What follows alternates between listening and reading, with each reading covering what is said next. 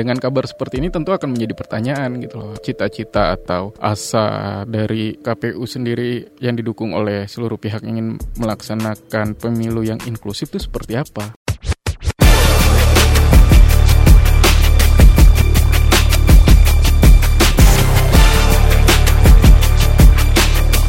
Cek fakta, cek fakta, cek fakta. Jumpa lagi bersama saya Waidia Angga di Cek Fakta dan kali ini bersama dengan Dedi Helsianto. ini anggota fact checker ya dari Masyarakat Anti Fitnah Indonesia atau Mafindo seperti biasa ya menemani saya untuk membedah mana yang eh, palsu ataupun asli gitu ya Mas. Iya, betul. Hoax ataupun berita benar. Ya, betul. Nah, kali ini yang akan kita bedah adalah pesan ya, pesan yang bersumber dari media pesan WhatsApp dan juga media sosial Facebook begitu. Ya. Narasi nih ya Mas ya.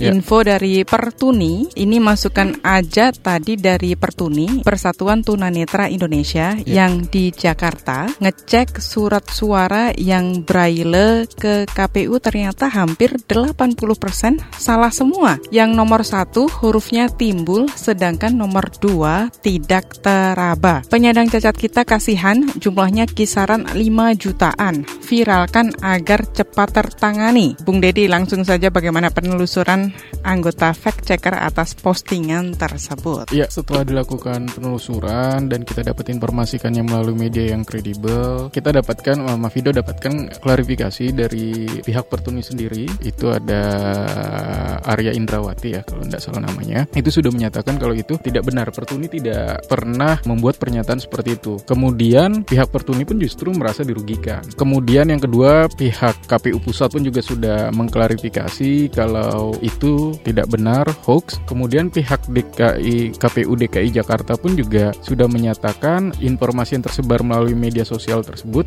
adalah salah karena disebutkan 5 juta pemilih tunanetra ya Oke. gitu loh di Jakarta padahal jumlahnya hanya sekitar 9 ribuan. Nah, jadi melihat informasi yang salah ini atau hoax ini ada beberapa pihak yang dirugikan.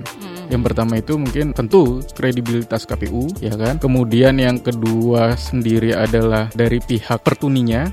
Terus yang ketiga adalah salah satu calon peserta pemilu. Jadi dengan kondisi seperti ini saya melihat ada dua sasaran yang dituju oleh pembuat Berita eh, hoax ini. ya berita hoax ini. Yang pertama adalah kredibilitas penyelenggara, terus yang kedua ketidaknetralan dari pihak petahana dan ini selain kredibilitas saya melihat permasalahannya adalah inklusivitas dari pelaksanaan pemilu 2019. Hmm. Ya kan, disabilitas itu kan masih eh, dalam pelaksanaan pemilu itu eh, masih menjadi PR tentang aksesibilitasnya. Ya. Ya kan, Eh, mulai dari mencoblos sampai dengan pasca mencoblos atau teknis-teknis yang lainnya. Nah, dengan kabar seperti ini tentu akan menjadi pertanyaan gitu loh. Cita-cita atau asa dari KPU sendiri yang didukung oleh seluruh pihak ingin melaksanakan pemilu yang inklusif itu seperti apa? Dengan kondisi ini akhirnya membuat pelaksanaan demokrasi kita khususnya pemilu ini kurang elok dilihat oleh misalkan seperti pemantau gitu ya, yang berasal dari pihak-pihak luar. Ya, ya. Gitu negara-negara tetangga.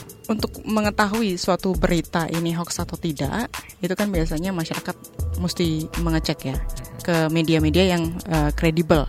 Karena kalau ada isu yang eh, besar dan menyangkut masyarakat banyak, otomatis menjadi concern media dan akhirnya dia akan eh, menjadi pihak-pihak yang mengklarifikasi. Berita ini sudah muncul di media kah dan ada berapa media begitu Mas yang sudah mengklarifikasi? Iya, eh, sudah muncul di media itu ada ada dua media di antaranya ya, gitu loh. Tentu media yang sudah terverifikasi di Dewan Pers, gitu loh mempunyai alamat keredaksian atau susunan keredaksian yang jelas. Mm-mm.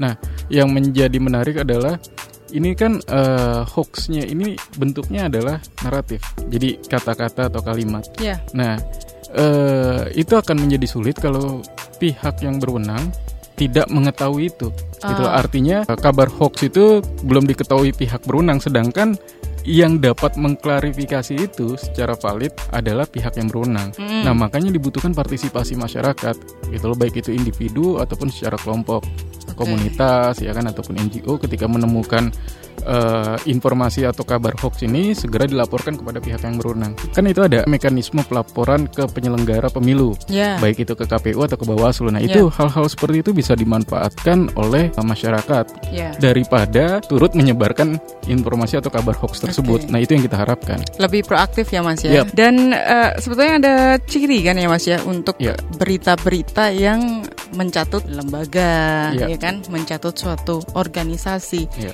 Itu adakah masyarakat bisa identifikasi selain media yang kredibel bisa cek juga ya di laman cek fakta Iya. atau uh, Iya. dari Mavindo ya turn back hoax juga ada itu sekarang. Iya. Tetapi ciri dari suatu berita yang sepertinya seolah-olah ini kredibel nih karena Mm-mm. ada nama lembaga dan organisasi. Itu Mm-mm. seperti apa untuk masyarakat bisa mewaspadai ini, Mas? Eh, jadi sebenarnya kalau untuk eh, mengidentifikasi lah ya informasi atau kabar hoax khususnya yang isinya menggunakan naratif gitu loh eh, kata-kata ataupun kalimat biasanya yang digunakan oleh pembuat atau penyebar hoax itu adalah kata-kata yang bombastis dari eh, narasi yang informasi atau kabar hoax tentang surat suara Braille, Braille ini ya itu ada 80% ada 5 juta Oh. ya kan itu suatu hal yang memungkinkan gak sih Iya. itu yang pertama. Terus yang kedua, apakah KPU sudah memang mempersiapkan secara keseluruhan? Artinya sudah final sampai bisa eh, diputuskan seperti itu. Terus apakah dari pihak Pertuni itu disebutkan namanya, terus positioningnya, posisinya sebagai apa dan segala macam? Itu kan enggak. Nah hal-hal seperti itu yang sebenarnya membuat kita tidak turut menyebarkan hoax. Oke. Tahan dulu,